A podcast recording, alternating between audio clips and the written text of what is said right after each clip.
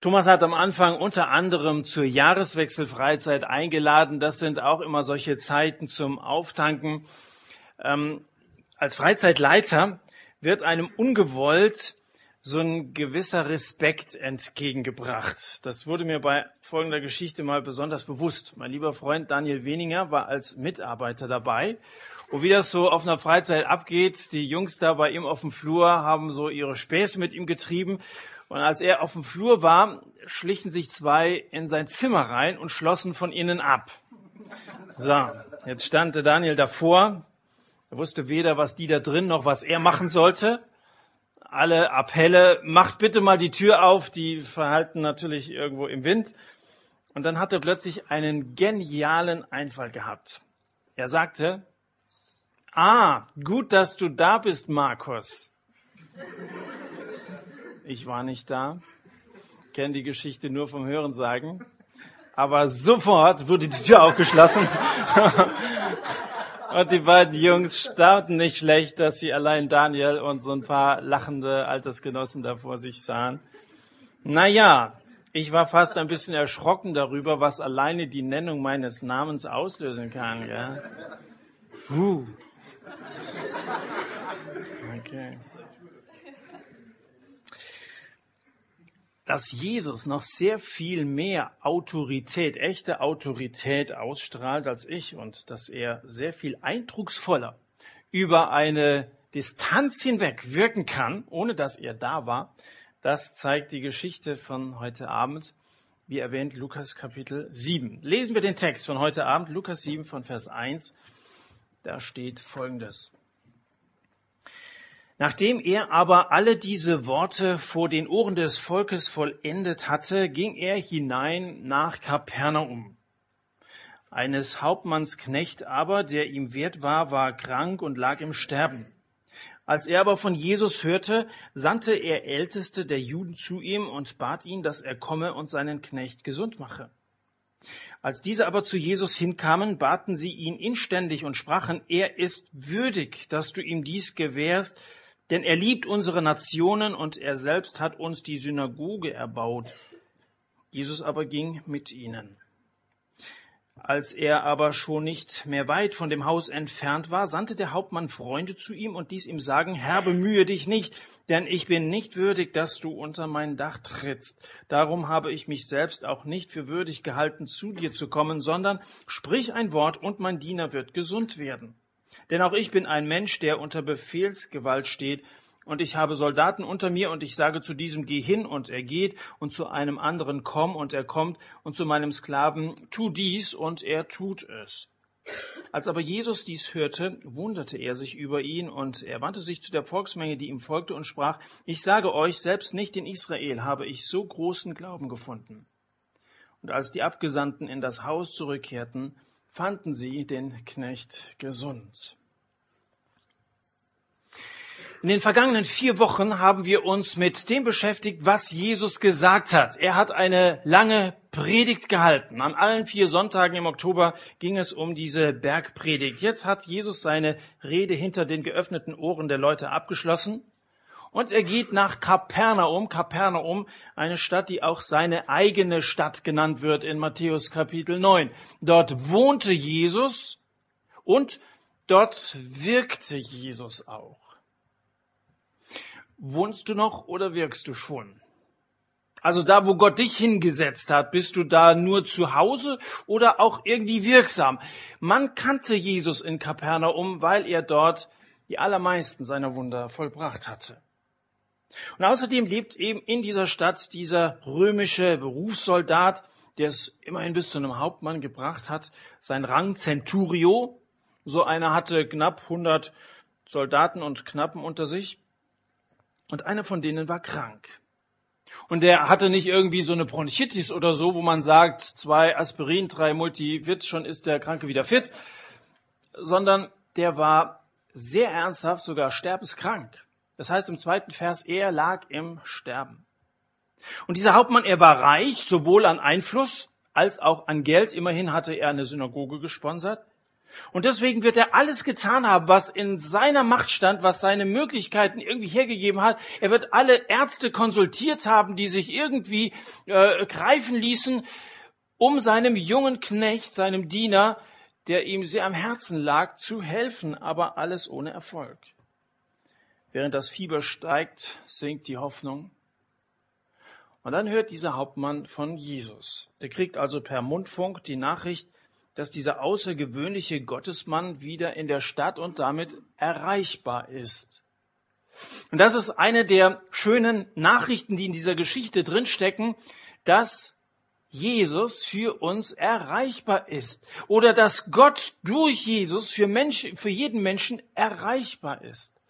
Spätestens seit Weihnachten können wir sagen, Gott ist erreichbar für uns, weil Jesus kam. Er kam hier in diese Stadt und ist ein Bild dafür, dass er zu uns kam und von jedem angesprochen, gebeten werden kann, komm, hilf mir, weil ich in meiner Situation, was auch immer bei dir irgendwie im Sterben liegt, nicht weiter weiß. Und da Jesus eben nicht nur redete, nicht nur große Predigten hielt, sondern die Liebe und den Glauben, wovon er sprach, auch lebte, hatte er die Hoffnung dieses Berufssoldaten, dieses Soldatenführers geweckt. Der rennt zum Krankenbett und bittet den Diener, noch ein bisschen auszuhalten. Und dann lässt er die Ältesten der Juden, also die Leiter der Synagogengemeinde, zu sich und bittet sie, Jesus zu bitten, den Jungen gesund zu machen der schickt die als Fürsprecher, nicht weil er selbst zu stolz gewesen wäre oder vielleicht zu beschäftigt gewesen wäre, sondern weil er sich nicht sicher ist, ob Jesus auf die Bitte eines römischen Soldaten eingehen würde. Also das war dem schon bewusst, dass die Juden mit Juden verkehrten, aber nicht unbedingt mit diesen Heiden. Deswegen hat er gesagt, am besten geht ihr mal hin und ihr bittet Jesus für mich. Trotz seines Standes und offensichtlichen Wohlstandes ist er imstande, den Weg eines Bittstellers zu gehen. Er, der sonst Befehle ausgibt, er muss hier eine Bitte aussprechen, nicht einen Befehl. Denn er, der sonst Macht ausübt, ist machtlos in der Situation. Und das gibt's ja. Wir haben vielleicht eine ganze Menge Möglichkeiten, unser Leben so zu gestalten, wie es uns gefällt. Wir kennen uns auf allen möglichen Gebieten aus. Wenn dein Computer kaputt ist, da weißt du schon, was du machen musst, um den irgendwie wieder zum Laufen zu bringen. Aber es gibt manchmal auch Bereiche, ja bei dir, äh, es gibt manchmal Bereiche in unserem Leben, da wissen wir nicht weiter. Und das mag vielleicht irgendwie was Technisches sein oder beim TT ist es Englischunterricht oder so. Und da sind wir irgendwie, stehen wir vom Ochs vom Berg, Entschuldigung, aber da, da wissen wir überhaupt nicht, was wir machen sollen. Solche Situationen gibt es und das geht manchmal sehr gegen unseren Stolz.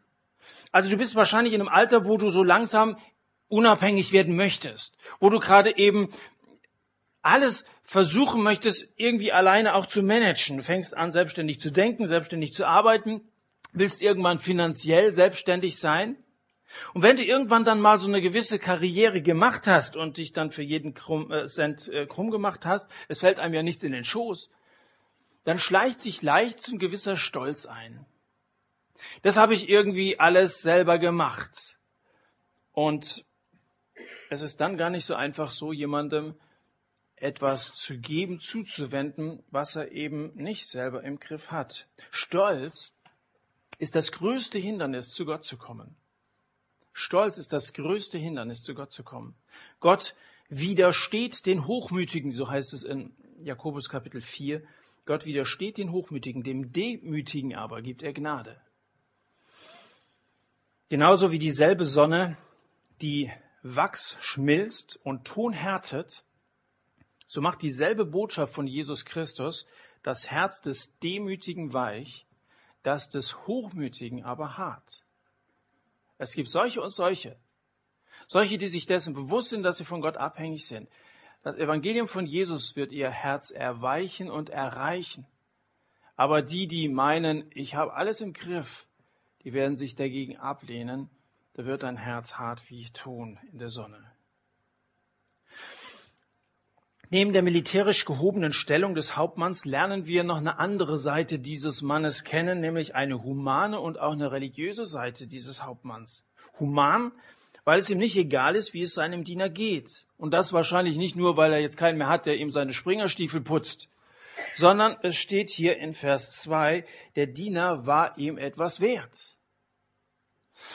solche Sklaven, wie dieser junge Mann war, wurden normalerweise von den Römern wie Sachen behandelt. Und Sachen kann man auswechseln. Da ist der Sklave kaputt, da kaufst du eben neuen.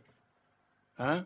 Also so viel wird er schon auf der Kante gehabt haben, dass er sich einen anderen Diener hätte leisten können. Aber darum ging es gar nicht, den zu ersetzen, sondern er war ein menschlich guter Herr seiner Hausgemeinschaft und seiner Sklaven, seiner Soldaten, hat einen guten Ruf gehabt, er war human. Und er war religiös, weil dieser Heide dem jüdischen Glauben nicht ablehnend gegenübersteht. Ganz im Gegenteil, er schickt die Ältesten der Juden, die das nicht mit sich hätten machen lassen, wenn das so ein Besatzerscheusal gewesen wäre. Hätten die sich da nicht vor seinen Kerren spannen lassen. Nein, er war das Gegenteil. Sie stellten ihm das Zeugnis aus, er liebt unsere Nationen. Mein lieber Mann, das war ein lieber Mann. Der liebte Einzelne, wie eben seinen kranken Sklaven, seinen Diener, und er liebte ganze Gruppen. Er liebte die Gruppe der Juden als solche. Und bei diesem Gedanken wollen wir mal kurz bleiben. In unserer individualistischen Gesellschaft, wo der Einzelne sehr viel gilt und wo man auch eben auf sein, ein, sein, sein eigenes oft sehr stolz ist, wo wir oft auch nur an uns selber denken, also in unserer individualistischen Gesellschaft, ich glaube, ihr wisst, was ich damit meine, haben wir oft Einzelne vor Augen, aber selten Gruppen. Nochmal, er liebte Einzelne, aber er liebte auch Gruppen. Er liebt unsere Nation als solche. In der Bibel sind es sehr häufig Gruppen selten Einzelne, an die sich Gott wendet und unter denen Gott wirkt. In der Apostelgeschichte wird nur von zwei Einzelbekehrungen und damit verbunden Taufen berichtet. Das ist der Kämmerer von Äthiopien, Apostelgeschichte 8, und das ist Paulus in Apostelgeschichte 9. Zwei Einzelbekehrungen, ohne dass jemand aus ihrem Umfeld zumindest in direkter zeitlicher Nähe davon auch beeinflusst worden wäre. Cornelius, der offensichtlich auch Apostelgeschichte, und zwar Kapitel 10, der offensichtlich ein ganz ähnlicher Typ war wie dieser Hauptmann hier, das war auch ein römischer Hauptmann, der kam mit seiner ganzen Hausgemeinschaft zum Glauben. Alle ließen sich taufen, heißt es da in Apostelgeschichte 10. Bei Lydia war es ganz ähnlich. Bei dem Gefängniswärter von, von Philippi war es genauso. Die kamen zum Glauben und jeweils das ganze Umfeld um diese kamen mit zum Glauben. Das sind keine Beispiele für persönliche Evangelisation. Ich habe so, wenn ich mit, mit Jugendgruppen und ganzen Gemeinden über Evangelisation gesprochen habe, und ich bin ja oft als Evangelist unterwegs, wir machen dann solche Schulungen, wir denken drüber nach, wie erreichen wir Leute, vielfach großen Wert auf persönliche Evangelisation gelegt. Dass ihr euch euren Freunden annähert und dass ihr versucht, sie mit dem Evangelium zu konfrontieren, darauf zu hoffen, dass Einzelne zum Glauben kommen aber viel zu wenig haben wir, glaube ich, bei all dem an das Erreichen ganzer Gruppen gedacht. Wir hatten ja vergangenes Wochenende hier diesen Kongress in der Stadthalle Jesus im Fokus. Und in einer der Pausen kam eine Mitarbeiterin, das waren alles Mitarbeiter aus Jugendgruppen und so, kam eine Mitarbeiterin auf mich zu und sie äußerte mir ihre Sorge über ihre Jugendgruppe. Da sind so ein paar Jungs gewesen, die, wenn sie so zusammen sind, also wirklich ganz schreckliche Sachen treiben, wo ihr die Haare zu Berge standen, als die mal so ein bisschen was von dem erzählt haben, was die machen, wenn die so untereinander sind. Und dann sagte sie zu mir, für einen, der da so am Rande steht, habe ich Hoffnung. Da ist einer, mit dem habe ich gesprochen, der ist so ein bisschen einsichtig. Was hättest du gesagt? Ich erwiderte, klingt ein bisschen lieblos, aber ich habe gesagt, vergiss diesen einen. Kümmere dich vielmehr um die Alpha-Tiere in dieser Gruppe, um die, die den Ton angeben. Es gibt in so einer Gruppe immer Leute, die Einfluss haben auf andere. Und wenn wir die erreichen und wenn wir merken, dass die ein bisschen offen sind und wenn die dann zum Glauben kommen, dann hat das sofort Einfluss auf die Gesamtgruppe. Und ich glaube, das ist so die Strategie, Gottes, dass wir nach Leuten fragen sollten, die zum einen offen sind für das Evangelium, zum anderen Einfluss haben auf andere, so dass wir eben nicht nur bei Evangelisation froh darüber sind, wenn so ein paar Leute zum Glauben gekommen sind. Da freuen wir uns, da ist eine Evangelisation gewesen, da sind vielleicht vier oder fünf Leute zum Glauben gekommen. Super, erfolgreiche Sache. Wer aber denkt daran, dass Gemeinden entstehen, Also dass ganze Gruppen erreicht werden und dass so eine Multiplikation stattfindet, die alle Dimensionen sprengt, die wir vielleicht bisher äh, in der Evangelisation bedacht haben. Dass also einzelne einflussreiche Menschen, Leute aus ihrem Milieu, wie das hier war im Militär bei diesem Hauptmann, das Evangelium kennenlernen und für sich annehmen. Es ist ein Gedanke, der mich beschäftigt und der, glaube ich, durch das Lukas-Evangelium auch durchgeht. Ich glaube, wir reden heute Abend nicht zum letzten Mal über diesen Gedanken. Wenn wir ans neunte und auch ans zehnte Kapitel kommen, werden wir darauf nochmal zu sprechen kommen. Und Lukas, der ja auch die Apostelgeschichte geschrieben hat, bestätigt das dann auch in seinem zweiten Buch. Sehr gerne würde ich mit euch ein bisschen weiter darüber nachdenken. Lade euch herzlich ein, dass wir vielleicht auch hier im Gesprächskreis das noch versuchen, ein bisschen miteinander zu vertiefen. Aber jetzt zurück zu dieser Geschichte hier. Die Juden kommen also da zu Jesus und sie sagen, dass er würdig sei. Mit anderen Worten, Jesus, er ist es wert. Mit anderen Worten, er verdient es, dass du ihm diese Bitte erfüllst. Er hat es wirklich verdient. In Kapitel 10, Vers 7 kommt das gleiche Wort würdig. Müssen wir mal nachdenken, was heißt würdig eigentlich? Kapitel 10, Vers 7 kommt das Wort nochmal vor, und zwar heißt es da, denn der Arbeiter ist seines Lohnes wert oder würdig. Würdig ist also wie so ein Gleichheitszeichen. Der Lohn ist gegenüber der Arbeitsleistung angemessen. Ja, dieses würdig als ein Gleichheitszeichen. Das passt schon. Er ist es wert. Er verdient es. Die Juden sagen also, der hat so viel für uns getan, jetzt ist der mal dran. Tu du mal was für ihn, Jesus. Und da sie bitte sagen, und das auch noch inständig, wie es hier heißt, geht er mit ihnen. Der Hauptmann hat überhaupt nicht damit gerechnet, dass der Mann zu ihm kommt. Aber weil Gerüchte oft schneller sind als die wirklichen Ereignisse und weil Jesus nicht mit Blaulicht und Martinshorn zu Hauptmanns eilt, hat er noch ein bisschen Zeit, ein paar Freunde anzurufen und sie zu beauftragen, haltet ihn auf. Als er davon erfahren, Jesus kommt jetzt, er schickt die, die er noch erreichen kann, haltet ihn auf. Und mitten auf der Straße treffen die beiden Trupps aufeinander, die Ältesten zusammen mit Jesus und die Freunde des Hauptmanns mit einer neuen Nachricht. Und das ist eine interessante Nachricht, die sie bringen, denn die widerspricht der Nachricht, die die anderen hatte. Jesus muss hier feststellen und wir müssen feststellen, hier gibt es irgendwie eine Ungereimtheit. Der Hauptmann lässt nämlich mitteilen, ich bin nicht würdig. Weder, dass du unter mein Dach kommst, Vers 6, noch, dass ich zuvor zu dir kam, Vers 7. Die Juden aber vorher hatten genau das Gegenteil behauptet. Die haben gesagt, er ist würdig. Was stimmt denn jetzt? Ist er nicht würdig oder ist er würdig? Würdest du sagen, jetzt mal auch aus deiner christlichen Sicht oder wenn du dich in die Lage von Gott versetzen würdest, so ein Mensch wie dieser Hauptmann, ist der würdig oder ist er nicht würdig? Die einen behaupten das, die anderen das. Wenn du es auf dich beziehst, würdest du sagen, ich bin würdig, Umgang mit Gott zu haben, als Christ zu leben, bin ich würdig oder bin ich nicht würdig? Interessante Frage. Für Jesus ist es offensichtlich keine Frage. Er ist schließlich auf dem Weg zu ihm. Und das ist ein deutliches Signal dafür, dass er die Zeit und Mühe wert ist. Dass er wert gleich würdig, dass er die Sache wert ist, würdig ist. Die Zurückhaltung des Offiziers hat damit zu tun, dass er Heide ist und damit, dass er genau weiß, dass Juden normalerweise nie die Häuser von heidnischen Leuten betreten würden, um sich nicht zu verunreinigen. Deswegen sagt er von sich, ich bin nicht würdig, dass du unter mein Dach kommst. Bist du würdig? Vielleicht geht's dir so wie diesem Mann, du sagst, ich bin es nicht. Du hast irgendwie deine eigenen Grenzen kennengelernt. Du meintest irgendwie ganz ordentlich leben zu können, aber da merkst du, dass die Sünde ständig bei dir anklopft und dass du ständig reinfällst auf die. Dass du also diese sich bei dir Türschlitz zu drücken, dass du da nicht widerstehen kannst. Und dann kommst du dahin und du sagst, du bist nicht würdig. Vielleicht, weil, weil du deine Fehler, deine Ohnmacht kennengelernt hast oder du kommst dir manchmal vor wie eine Null.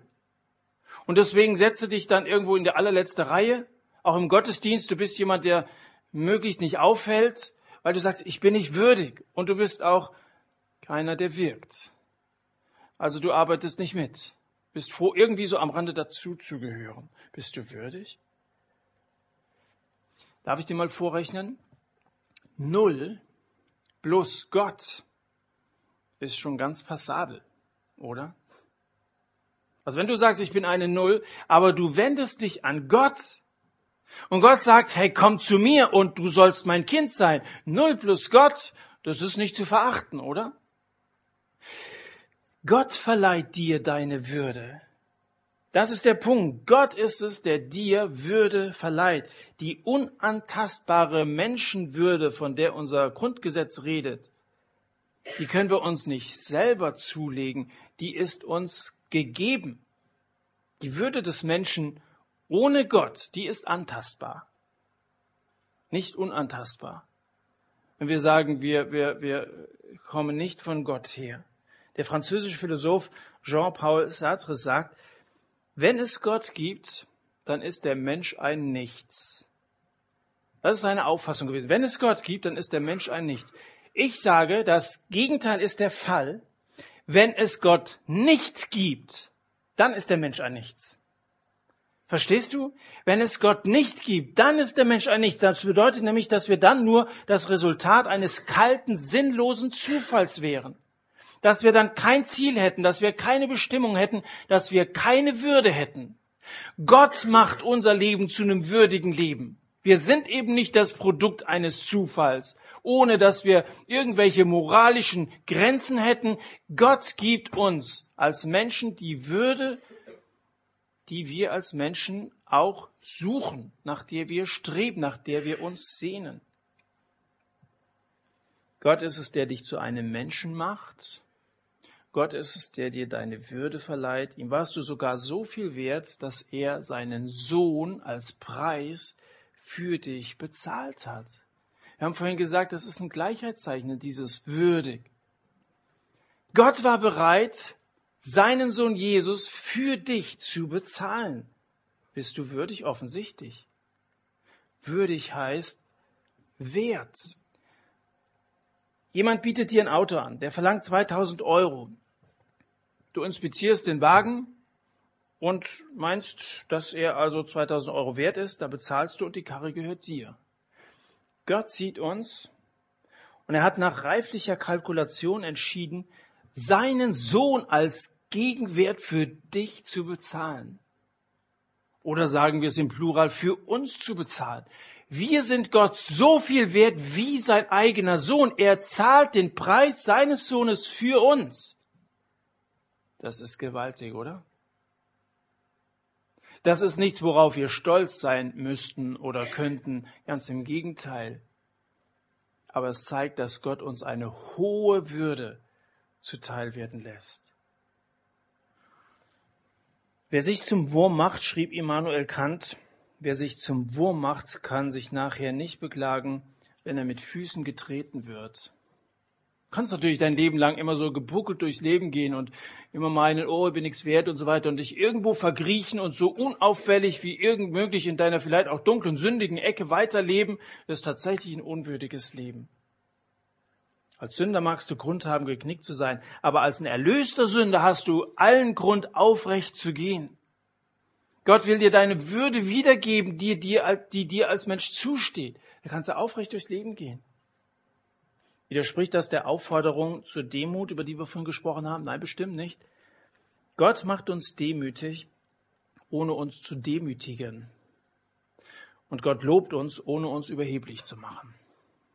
Er macht uns demütig, ohne uns zu demütigen, uns irgendwie zu unterdrücken. Aber er lobt uns auch, ohne uns überheblich zu machen. Der Hauptmann, der seinen Freunden genau diktiert hat, was sie sagen sollen, lässt mitteilen, sprich ein Wort und mein Diener wird gesund. Unsere Grundschullehrer hatten Diktate früher immer abgelesen, nicht wahr? Ich habe den Eindruck, der hat dieses Diktat abgelesen aus den ersten Seiten der Bibel, wo jeweils steht, und Gott sprach und es wurde. Gott sprach und es wurde. Und es war sehr gut. Sprich ein Wort und mein Diener wird gesund. Er hat sich wohl mit dem Alten Testament, hat sich mit Gott beschäftigt, daher konnte er so reden. Wenn Gott spricht, dann ist das mehr als Kommunikation. Wenn Gott spricht, dann kommt darin seine ganze Macht zum Ausdruck. Ein Wort Gottes passiert. Das Wort Gottes passiert. Das ist Allmacht, absolute Allmacht eines großen Gottes. Jesus steht vor dem stinkenden Grab seines Freundes Lazarus und ruft, Lazarus, komm heraus! Wenn er nicht ausdrücklich den Lazarus mit Namen angesprochen hätte, ich bin sicher, dass alle Toten auf diesem Friedhof gleichzeitig auferstanden wären. So mächtig ist das Wort Gottes. So bewirkt der Befehl Gottes das, was ihm zu Gebote steht. Was liegt bei dir im Sterben? Ist es dein Selbstwertgefühl, weil die Leute dir sagen, du bist nichts wert, du taugst nichts, du kannst dir nichts leisten, siehst nichts aus oder so? Ist es dein Selbstwertgefühl, das im Sterben liegt? Vielleicht ist die Ehe deiner Eltern, die im Sterben liegt. Früher ging es bei euch liebevoll und harmonisch zu Hause zu, aber die Zeiten sind vorbei und du merkst, es ist nicht mehr so, wie es mal war. Oder ist es dein Glaube an Gott, der im Sterben liegt, dein Vertrauen zu ihm? Bist enttäuscht worden, weil du irgendeine große Sache erwartet hast, ist nicht so eingetroffen, wie du es dir vorgestellt hast. Oder irgendwie dein Kinderglaube, früher hast du nicht dran gezweifelt, dass es Gott gibt, aber jetzt kommst du in ein Alter, wo andere was ganz anderes behaupten und die können ja auch nicht ganz blöd sein. Vielleicht ist dein Glaube, dein Vertrauen zu Gott, das im Sterben liegt. Das einzig Notwendige, was deine Not wenden kann, ist, dass Gott ein Wort sagt dass Gott in deine Situation ein Wort sagt. Voraussetzung für ein Wunder ist nicht die körperliche Anwesenheit von Jesus. Markus, gut, dass du da bist. Die Voraussetzung für ein Wunder, für ein Wort Gottes ist nicht seine körperliche Anwesenheit. Du bist nicht würdig, dass du unter mein Haus kommst. Du brauchst gar nicht zu kommen. Das traute ihm der Hauptmann zu. Gott sagt dir ein Wort, das über Raum und Zeit hinausreicht und es geschieht. Ja, so ein Wort, so eine persönliche Zusage müsste man haben eine persönliche Zusage von Gott in meiner Situation. Ich sage dir, du hast so ein Wort. Du hast so ein Wort, das von Gott kommt und das so mächtig ist. Vergiss nie die tröstenden Zusagen Gottes in der Bibel, dass Gott uns durch Jesus Christus gnädig sein will und dass er dir in Jesus Vergebung zuteil werden lassen will, dass du in Jesus ewiges Leben erhalten kannst. Ist das ein Wort Gottes? Wenn du das Wort hast, dann hast du alles. Und das Wort trifft ein. Gott sagt und es trifft ein. Du musst es nur wie dieser Hauptmann hier mit Glauben verbinden. Wer wenig Vertrauen hat, der bekommt wenig. Wer viel Vertrauen hat, der bekommt viel. Wer unendliches Vertrauen hat, den wird Gott unendlich beschenken. Ich garantiere dir, wenn du Glauben aufbringst, Gott wird dich unendlich beschenken, dein Leben wird zum riesigen Abenteuer werden, das mit Party und all diesem Kram nicht zu vergleichen ist. Dass Jesus dich gerufen und zum Leben erweckt hat, das ist das Allerwichtigste. Danach kommt erstmal lange gar nichts. Das Kreuz, an dem unser Herr zerbrochen wurde, an dem er unsere Sünde, unsere Leiden auf sich nahm, an dem er unsere Entfremdung getragen hat, an dem an dem er von allen anderen verlassen wurde, das ist das Herz des Evangeliums, das Kreuz von Jesus. Und wenn wir es richtig verstehen und uns dem unterwerfen, dann verdient das Kreuz mehr als den Kommentar, habe ich auch schon ausprobiert, aber hat nicht funktioniert. Manche sagen, na ja, okay, das ist irgendwie so eine Aussage von vielen anderen oder so. Das ist nicht eins von vielen. Das ist das Kern, der, der Kern des Evangeliums, der Botschaft, die Gott uns mitzuteilen hat. Das ist sein Wort. Sag nicht einfach so. Funktioniert nicht. Ich verstehe was von Befehlen, sagt der Offizier. Und dann bringt er ein Beispiel, und das ist ein gutes Beispiel. Ich sage zu meinem Soldaten, geh, und er geht, und dem anderen komm, und er kommt, und meinem Sklaven sage ich, tu dies, und er tut es. Im Moment kann das nicht, ist er krank, aber normalerweise tun die das, was ich sage. Und so sagt er, so erwarte ich das von dir, Jesus auch. Du bist mächtig, und du sagst ein Wort, und es passiert. Ich erwarte, dass mein Diener gesund wird. Also so geht's zu beim Militär. Wer war bei, von euch beim Bund oder ist beim Bund oder will zum Bund gehen von den Jungs? Also ich, ich verstehe, das sind nicht allzu viele. Echt? Keiner von euch will zum Bund, außer Sigi. Ach, du weißt schon. Ja gut, aber ist egal. Naja. Ich gebe dir einen guten Rat, sagt die Mutter zu ihrer Tochter. Wenn du einmal heiraten solltest, dann nur einen Soldaten.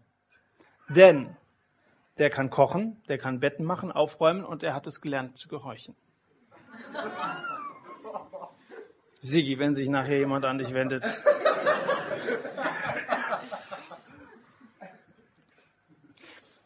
Dieser Hauptmann spricht hier von Gehorchen. Darum geht es hier.